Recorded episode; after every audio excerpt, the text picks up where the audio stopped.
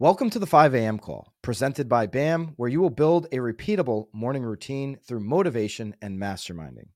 Our calls are live every day, Monday through Saturday. You can sign up for the live calls at 5amcall.com and join the private Facebook community. If you're a real estate agent to further advance your career, grow your brand, and actually sell more homes, join me on BAMX with the link below. We have the best courses, live streams, and community for real estate agents. We believe that legacy real estate media is broken and we are here to fix it. That's why BAMX comes at a fraction of the cost and you can get a discount by using the code 5am call. Join me in BAMX today. Other platforms tell you what to do. We actually show you how to do it. Hit the link below for BAMX and use the discount code 5am call. What is up, everybody? It is 5 a.m and I'm Tom Toole calling in from right outside Philadelphia.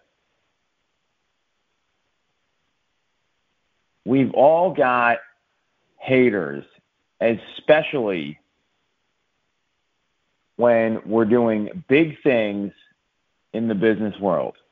You know, nobody likes a critic.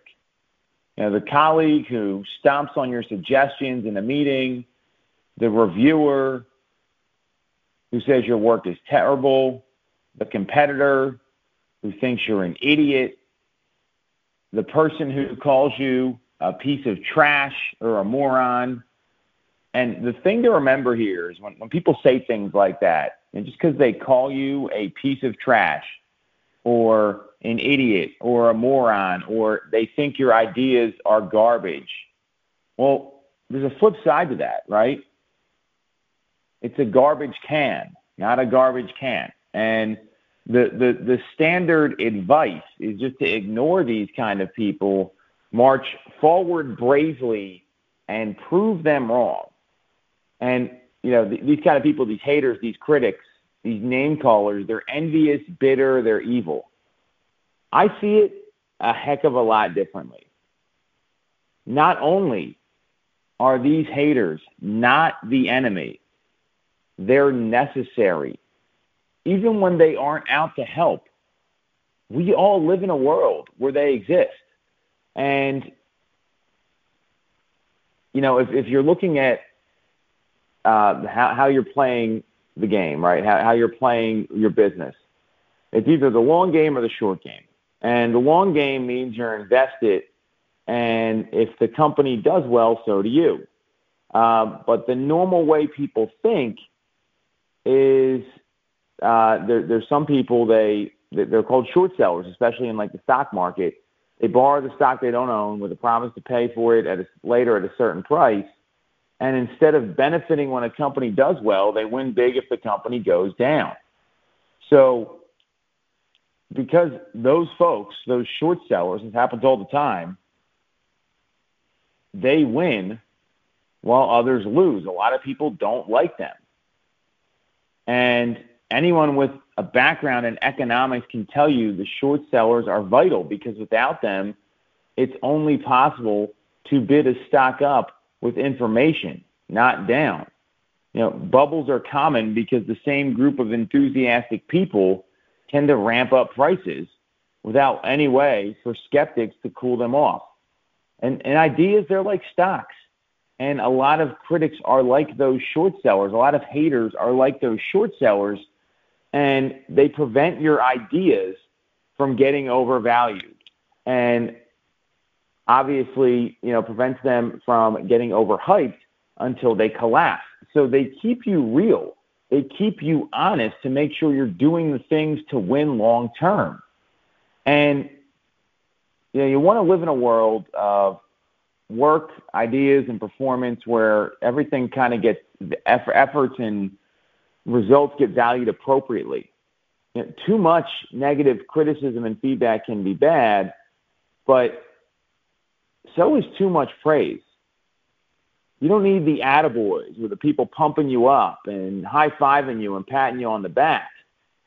Many ideas risk becoming overvalued when they're hype overreaches their true value. And the same thing goes for a business. Uh, you know, obviously, I'm I'm a major supporter of deliberate practice, growth mindsets, and you know, mindfulness about what you're actually doing.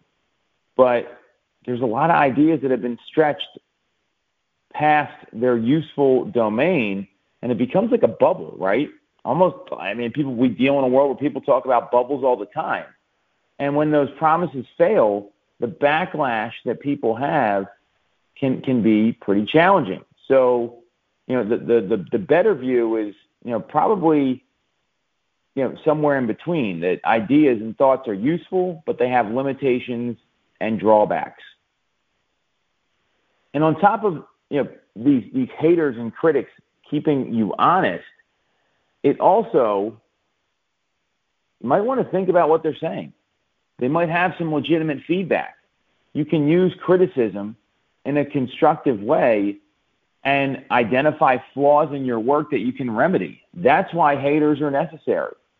And if it's unhelpful, you should be aware that it exists because other people, including your customer base, might feel the same way.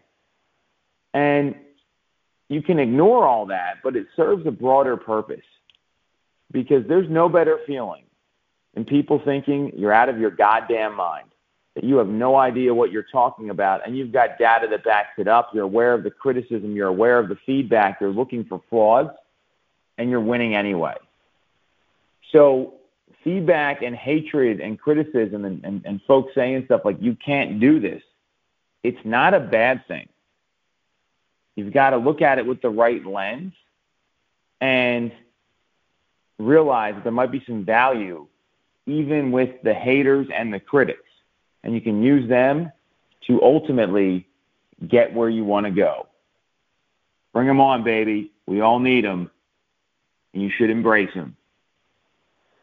Catch everyone tomorrow at 5 a.m.